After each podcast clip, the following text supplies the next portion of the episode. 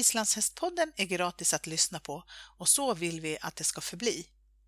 Men det kostar fortfarande pengar att producera. Vill du lämna ett bidrag till vårt arbete så swisha valfri summa till 123 620 4077. Kontakta oss gärna om du vill ingå ett samarbete. Tack på förhand! Lucka nummer 10. Hej och välkommen till Islandshästpoddens julkalender. Idag är det dags för Alexandra Montan som är, eh, har tidigare varit landslagsryttare på hästen Braji och som förra året var eh, lagledare för Guiding Academy-laget på Nordiska och är ordförande i Guiding Academy-sektionen. Välkommen hit! Tackar så mycket, tackar!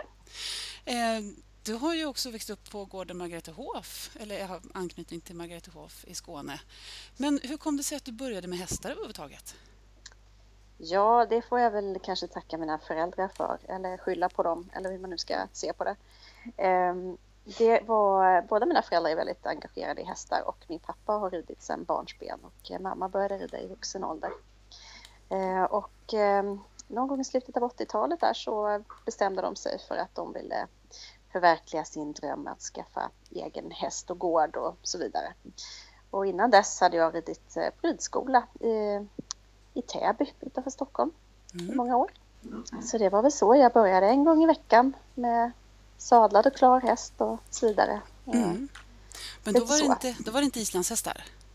Nej, då var det ju eh, stora hästar eller ponnys först och sen storhästar. Ja. Mm. Så när kom islandshästarna in i bilden? Det var när eh, mamma fick eh, nys om eh, islandshästar och åkte upp på tur i Norge tillsammans med väninnor. Det brukade de göra varje sommar, inte på islandshästar utan på alla olika typer av turridningar som finns i Sverige. Men den där sommaren så blev det islandshästar och kom tillbaka och sa att det här, det här är vad vi ska ha. Okej. Okay. Ja, så så blev det. Jaha. Eh, och man förknippar ju namnet Montan med gården Margaretehof i Skåne och Margaretarhof på Island. Kan du inte berätta lite om, om era gårdar? Eh, ja, gården i eh, Margaretehof här i Sverige ligger i nordöstra Skåne eh, utanför Kristianstad. Och den har varit verksam som Islands hästgård sedan 91-92 eh, då mamma och pappa startade upp det hela. Mm. Och just nu så är väl den största verksamheten faktiskt en verksamhet som min syster Filippa Montan håller i. En rehab och hälsocenter för eh, islandshästar bara tänkte jag säga, men det är det inte utan det är alla typer av hästar. Både mm. hopphästar och dressyrhästar och allt möjligt. Mm. Just det. Ja, så där har, har, du också bott och haft dina hästar tidigare? Ja, precis. Där har jag varit verksam i mm, ja, 15 till 20 år någonting. Man har ju skjutsat fram och tillbaka till Island också väldigt mycket då jag utbildade mig där. Just det. Ehm, Berätta om det. Har varit lite, ja, jag, ehm, det började faktiskt med att jag eh, var utbytesstudent på Island. Eh, och det var 91, 92 måste okay. det ha varit. Ja. Hade det med hästarna att eh, göra också? Var det därför du valde Island? Nej, eller var det... nej, faktiskt inte. Det var inte alls någonting med hästar utan det var ju väldigt populärt att vara utbytesstudent då och eh, många åkte till Australien och till USA och det kändes väl inte riktigt så intressant för min del utan jag har alltid varit intresserad av nordisk mytologi och historia och, och hela det och eh, damp ner i brevlådan att eh, man kunde åka till Island. Okay. Så då kände jag att det där, det vill jag testa. Ja. Och då bodde jag i en familj som hade absolut inga djur överhuvudtaget. Okay. Eh, och det var ju en omställning vi har ju alltid haft eh, ja, katter och hundar och, och ja, nu senare då hästar också. Mm. varit mycket djur runt omkring. Mm. Um, så det var, det var annorlunda uh, att kunna göra det. Mm. Mm. Så utbytesåret på Island, men sen då? Ja, sen uh, åkte jag hem uh, och uh, visste väl inte riktigt vad jag skulle hålla på med. Då hade mamma och pappa köpt Margaretehof då och flyttat ner till Skåne vi bodde då innan dess då inne i Oskarshamn, eller utanför Oskarshamn på några stycken gårdar. Mm. Och eh, ja, jag kom hem till ett nytt ställe och, och var ju liksom, jag var liksom vuxen tyckte jag i alla fall. Jag var jag var väl 18 sådär och kände att nej, det här kan jag inte pyssla med liksom. Vad ska jag göra nu? Jag red lite grann och, och, och sen så kände jag att nej, men jag åker, och, åker till Stockholm eh, och blir liksom fotoassistent, alltså assistent hos en fotograf. Ja, Hur jag hade fått för mig det, det vet jag inte riktigt. Men eh, ja, jag åkte upp där i alla fall och, och levde ett väldigt roligt liv i ett halvår. Eh, där jag faktiskt assisterade en eh, frilansstylist istället. Okej. Så det var ju kul. Ja. Mm. Gjorde massa roliga saker. Och, och sen så kom jag tillbaka och eh, då jobbade Magnus Skolason hos oss och hans pappa var där på sommaren. Och eh, då under någon diskussion vid något tillfälle, vid någon lunch eller middag, jag kommer inte riktigt ihåg, men så kom det upp att jag kanske skulle åka dit och hjälpa honom på eh, gården, jobba där helt enkelt, eh, lite grann med hans hästar. ja. Eh, Så då gjorde jag det, eh, åkte dit i hösten 93 okej. och stannade i tio månader. Ja. Mm. Hur var det att jobba Och på så- Island? Eh, det, var, det var kallt. Ja, Nej, det var faktiskt väldigt intressant. Det var det. Det var en helt annan, annan typ av hästvärld än vad jag hade sett tidigare. Men jag kommer från ridskolevärlden och eh, hamnar då och försöker snappa upp hur det går till och kunna försöka förstå mig på språket. Och det var väldigt intressanta månader måste jag säga. Jag lärde mig väldigt mycket om hur att hantera hästar som inte hade blivit hanterade själva och, och ett säkerhetstänk som man fick som man kanske inte riktigt hade innan. mm. Eh, för de var ju faktiskt ganska, ganska vilda. De Mm. var ju liksom inte så hanterade som de är idag. ja just det. Så det var oerhört spännande Mm. faktiskt att, att göra det. Och eh, jag, jag, jag visste ju inte så mycket. Jag hade ingen aning om vad tränarföreningen på Island, vad det var för någonting. FT och, och vad var hålar för någonting. Vet jag. Ingen pejling alls. Mm. Utan eh, det var folk omkring mig som tyckte att jag skulle söka. Just det. Till, Så allt hände väldigt, väldigt fort. Ja, Ja. så allt hände väldigt fort. Faktiskt. Mm. Från, alltså, ja, från att ha, inte riktigt veta vad man ska så sökte jag in på hålar och kom in Mm. Och startade 94 på hösten. Just det. Och då gick du alla tre åren där uppe? Ja, eh, på den tiden så hade de komprimerat de två första åren till Okej. ett år. Ja. Ja, så det var, jag tror vi var andra årskullen som gjorde det. Eh, och det var, alltså det var otroligt mycket pluggande för att det var väl ungefär två års studier som skulle in på ett. Mm. Mm. Och eh, så hade man då, skulle göra praktik på sommaren eh, och ja, försöka få ordning på allting på en gång. Och då var det så att man gick första, första året, alltså de här två åren och sen de flesta gör, gjorde en paus och sen så gick man vidare det tredje Mm. eh, året då. Eh, och det var ju precis så som jag la upp det också. Jag, i, det var två terminer och sen så skulle man då praktisera på sommaren. Just det. Men eh, då fick man söka sitt eget praktikplats och jag sökte till eh, Holtsmola, alltså hos Siki Saim. Ja. Och han, eller Sigurdur Simonsson, och han var ju lagledare då för isländska landslaget. Just det. Ja, och 95 är- var ju ett VM-år. Mm. Så att det gick inte så bra att göra praktik på sommaren. Mm. Eh, utan vi flyttade det istället till januari, februari 96. Mm. Så att jag fick ju mitt diplom lite senare än Okej. en del av mina kursare. Ja. Ja. Men det var också jättekul. Så att under den sommaren så, så åkte jag till Västfjordarna istället och, och var där. Okej. Det. Ja. Ja. Så vad gjorde du med den här hästutbildningen sen då? Arbetade du med hästarna efter det? Mm, det gjorde jag. Under, under de här åren då, eller året som eh, jag var på Hålar så gick jag samtidigt som eh, vår gode vän och eh, medarbetare nu Reiner Örk Palmason. Mm. Och han sökte jobb hos oss under det här året och eh, hängde med hem eh, 95 Just eh, efter, vårt, efter vi hade gått ut. Och han Ja. var klar då med sin praktik. Eh, och vi startade upp ridskola och hade det i några år. Mm. Där på Och Margaretehof i Skåne? Ja, på, ja. Marga- på Margaretehof. Mm, Och, eh, tränade hästar, tog hästar på, på träning och egna och startade upp lite en tävlingskarriär sådär på Mm. de hästarna som man tyckte var någonting att hänga i julgranen. Just det. Och eh, ja, på det sättet så löpte det på. Vi hade möjligheten att, att få väldigt bra hästar där eh, under den här tiden. Eh, så det var ju väldigt privilegium att ha Mm. möjlighet att, att ha ridit eh, en hel del bra hästar där i början. Precis. Och det, din tävlingskarriär gick ju bra.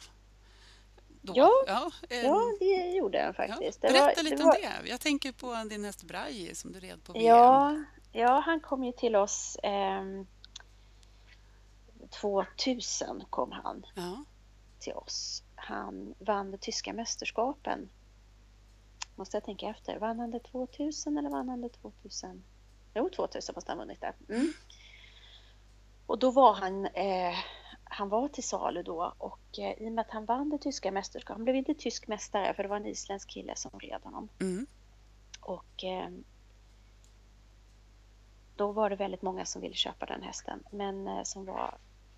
Det blev lite klurigt där. Det var- blev en politisk grej av det. För det var Khalid Singsheim som, som hade hästen. Mm. Och eh, det var svårt liksom att veta vem som skulle få köpa av hans vänner utan att någon annan skulle... Ja, du vet, det kan vara lite svårt det där. Mm. Mm. Så att eh, pappa blev faktiskt eh, tillfrågad om han var intresserad av att köpa. Okej. Ja. Och det, vi visste ju inte vem, vad det var för häst. Det var ju ingen som visste det innan tyska mästerskapen egentligen. ja. Så det var eh, lite av en gamble eh, faktiskt. Men eh, pappa köpte den ju till sig först och Okej. främst. Ja. Så han kom ju hem för, för det. Så eh, han kom hem och pappa började rida och det gick jätte, jättefint. Mm. Han eh, hade en väldigt bra eh, tävlingssäsong 2001. Mm.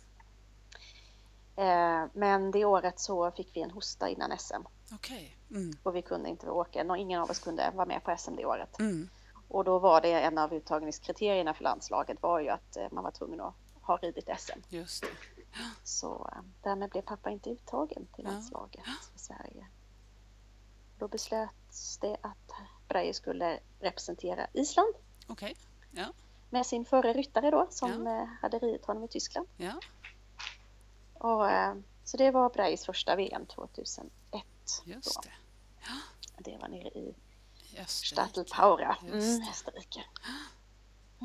Mm. Men sen började du rida honom och tävla. Sen började jag rida honom, eh, det gjorde jag. Och eh, han var väl, jag hade ju ridit några andra hästar innan det naturligtvis. Jag hade en, en tidig tävlingskarriär som eh, känns lite mer normal kanske. Där alla poäng, man var väldigt glad om man kom upp i femman. Det var Mm, liksom mm. en sån här grundgrej. Och jag är Just det. ganska tacksam för att jag har den erfarenheten också och inte Ja. att man liksom direkt började få de här superpoängen utan man hade det i ryggen liksom att, eh, att det, det Krävs att komma in och... för att komma. Ja, det gör det och, och, och ibland så kan man ha kvaliteten i hästen men har man inte nerverna på plats och, och inte rider när man är där inne, då, då går det inte heller. Liksom. Mm. Mm. Så när jag väl då fick ta över Braji eh, efter VM Pappa red eh, passchampionatet här det året först och sen så fick jag ta över honom på hösten. Ehm, och eh, ja, det var ju liksom, han var ju så, den hästen var så så egen. Han var liksom en helt annan typ än vad som fanns på banorna här i Sverige då. Berätta, på vilket sätt? Han var liksom... Ja, för det första så fick han ju så mycket högre poäng än alla andra så det var ju också en väldigt märklig upplevelse att vara... Att, att få sådana här enorma poäng, alltså komma upp och få nior liksom Mm, när man var mm. ute och, och tävlade i tölt då som Mm. var hans, hans gren. Tölt 3 var hans disciplin. Mm. Och bara att kunna vänja sig vid, vid det var ju också lite surrealistiskt nästan i början. Mm. Jag kan liksom- förstå det. Och, och att få en häst som var... Alltså han hade ju sina brister naturligtvis. Det- Att försöka synka ihop. Jag menar det tar ju ändå... Jag skulle säga att det tar runt två år att synka ihop med en häst ordentligt. Mm. Eller i alla fall börja synka kan man Precis. säga. Ja. Så att eh, det var en väldigt spännande tid eh, med honom. Mm. Den tiden jag fick. Jag, hade, jag hade honom väl i tio år, Mm. någonting sånt. Ja. För under den tiden, då jobbade du med hästarna fortfarande, eller hur?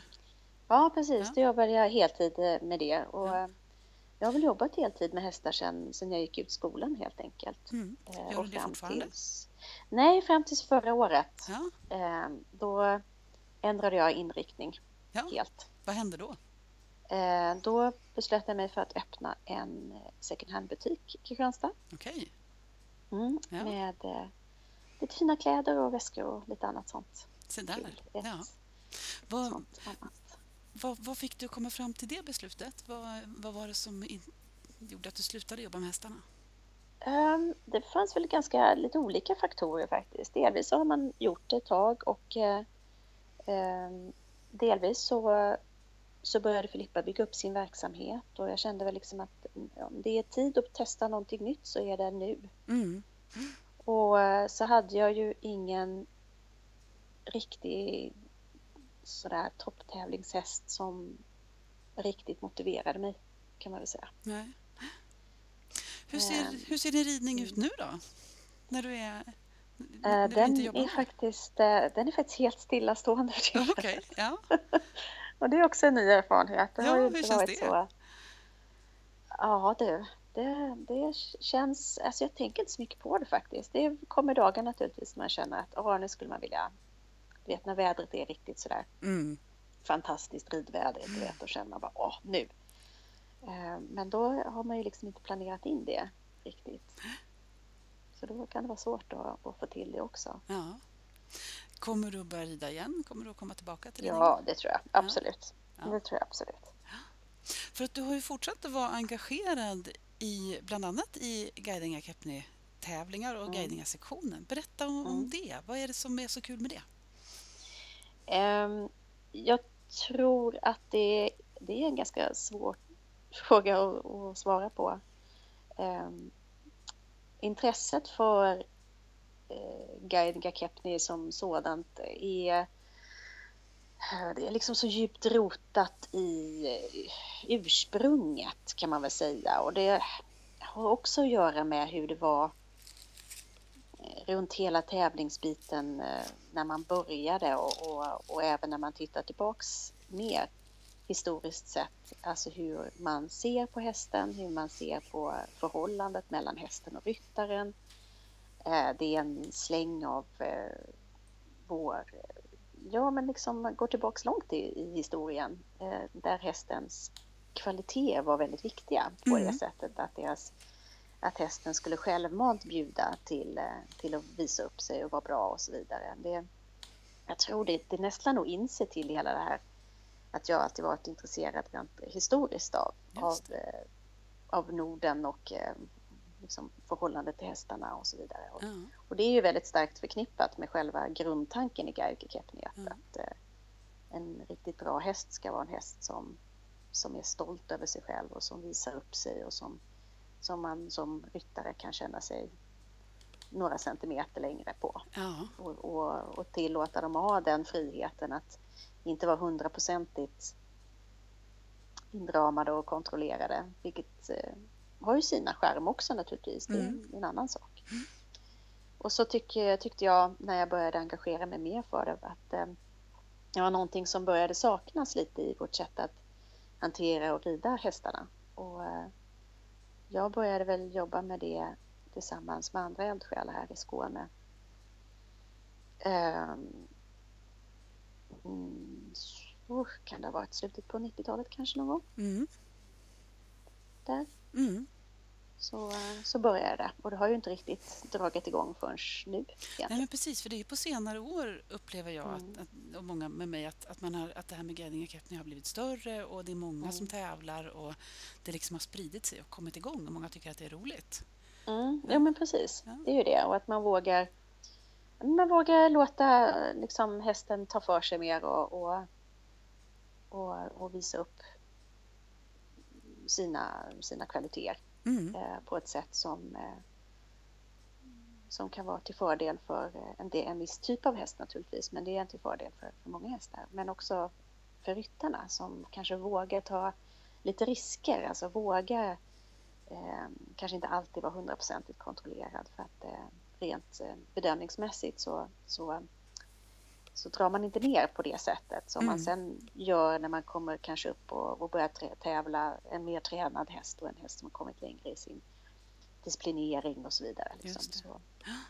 Mm. Mm. så det här är ett bra komplement helt enkelt tror jag, till vår tävlingsvärld. Precis. Och nu förra året så var du lagledare på, för det svenska laget på Nordiska mästerskapen i Guiding Academy.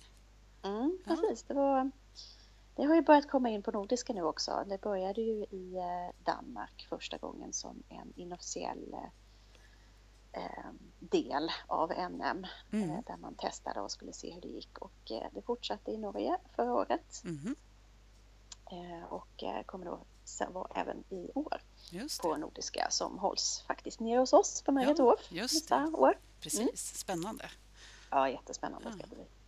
Och så har du varit engagerad i Guiding Academy-sektionen också som ju än så länge är en mm. egen sektion.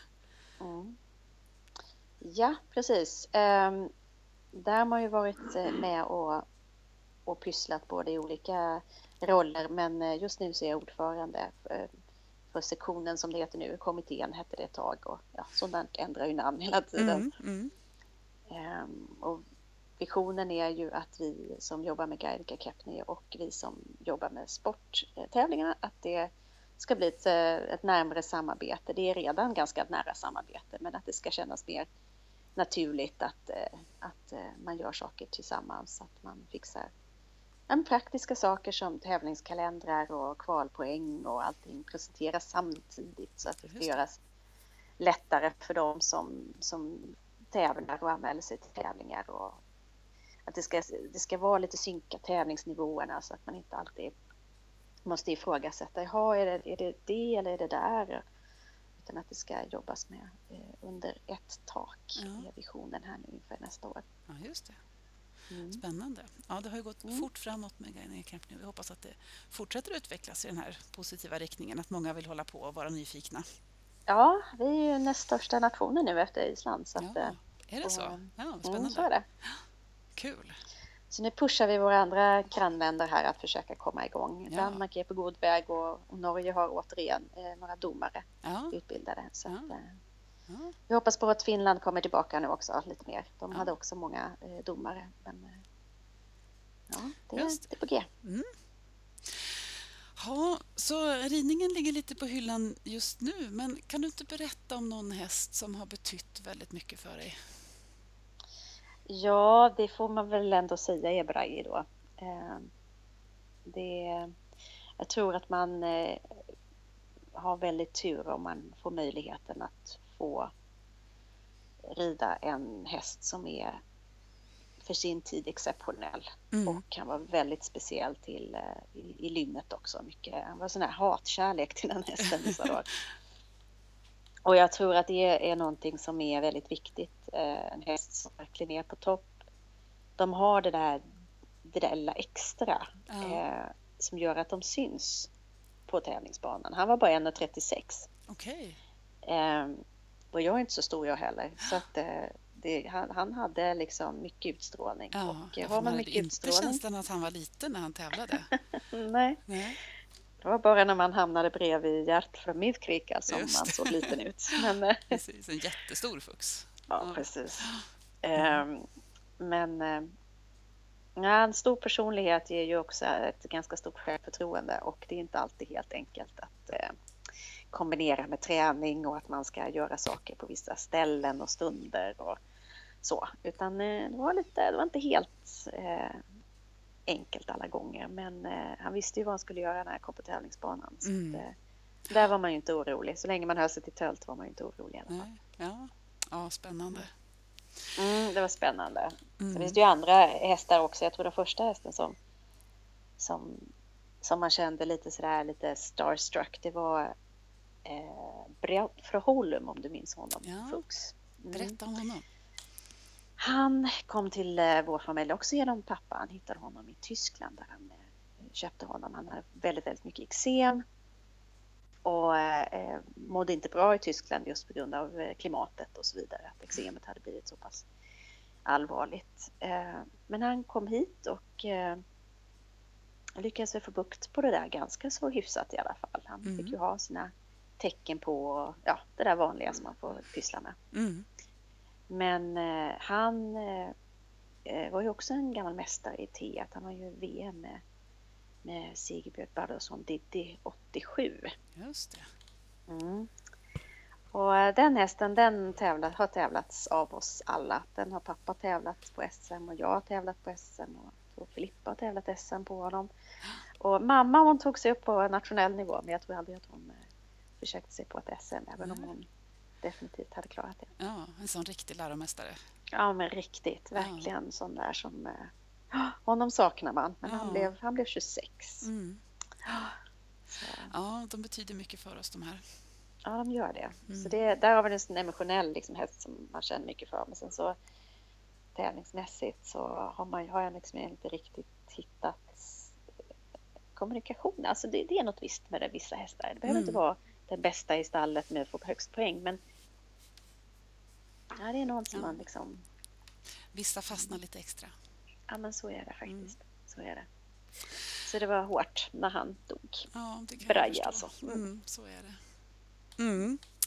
Hörru, just nu så har ju ditt liv gått lite åt ett annat håll då. Men, men om du ska mm. gå tillbaka till islandshästvärlden, vad, vad liksom, vilken del skulle du vilja tillbaka till? Vad skulle du vilja utveckla? Vad har du för drömmar och passioner kvar i islandshästvärlden? uh, uh, realistiska drömmar är väl att uh, ja, men det jobbar jag lite på. Jag är, jag är engagerad i och dömer ganska mycket Gaelka Kepni och har precis eh, utbildat mig vidare och tagit eh, examination och blivit landsdomare. Just det, får vi gratulera mm. till. Tack så mycket. Vi är två nu. Det är Nina Bergholtz och jag ja, här i Sverige. Så ja, att, eh, ja, roligt. Utanför Island. Ja, det är jättekul. Så att det är väl det och så att jag vill engagera mig mer i det och utveckla det, inte bara i Sverige utan även kanske få igång någon World Ranking inom eh, Gaenka Kepni och, och, och, lite sånt. Mm utveckla det tillsammans med Island. Mm. Eh, Härligt, det behövs. Ja, och Kul. sen så får vi se. Jag ska se vad som händer i framtiden här med om man kanske ja, försöker jobba lite med sportfrågor kanske också. Alltså att det är tävlingsfrågor allmänt. Jag tror att man ska kanske inte snöa in så mycket på att eh, om det är sport eller guidningar utan tävlingsfrågor. Det är ja. intressant stora bettdiskussioner eller ridning eller hur man utför kontrollerna, hästens välfärd. Alltså det finns mm. så, så mycket diskussioner att ja. bita tag i. Och eh, den orealistiska drömmen är ju att man någon gång tar det där tölltornet. Alltså det är ju så. Ja, du vill tillbaka till tävlingsbanan, tillbaka till VM-finalen. Ja. Ja, det kände jag i sommar. Alltså, jag har inte riktigt känt mig supersugen förrän man satt där på just tältfinalen. Det var så här, mm, det här, det vill jag göra igen. Ja, visst. Men det är ju sådär, man måste hitta en häst också. Ja, det är en liten eh, klurig fråga. Ja, visst. Det är inte gjort en handvändning att rida en T1-final på VM. Nej, det är inte det. Nej. Det är ganska många år träning också. Men ja, jag brukar visst. titta på vår granne Ulla Håkansson och tänka att ja, man kan hålla på ett tag. Ja, det är det som är så fantastiskt med den här sporten. Vi kan ju hålla på ja, länge. Det är ju så ja, inspirerande att se de här mm. gamla, erfarna, duktiga ryttarna. Ja, det är det verkligen. Mm. Vi önskar dig all lycka till med mm. att komma tillbaka till hästryggen och till, eh, vi ser fram emot att se dig i nya finaler. Tack så mycket. Jag med. Ja.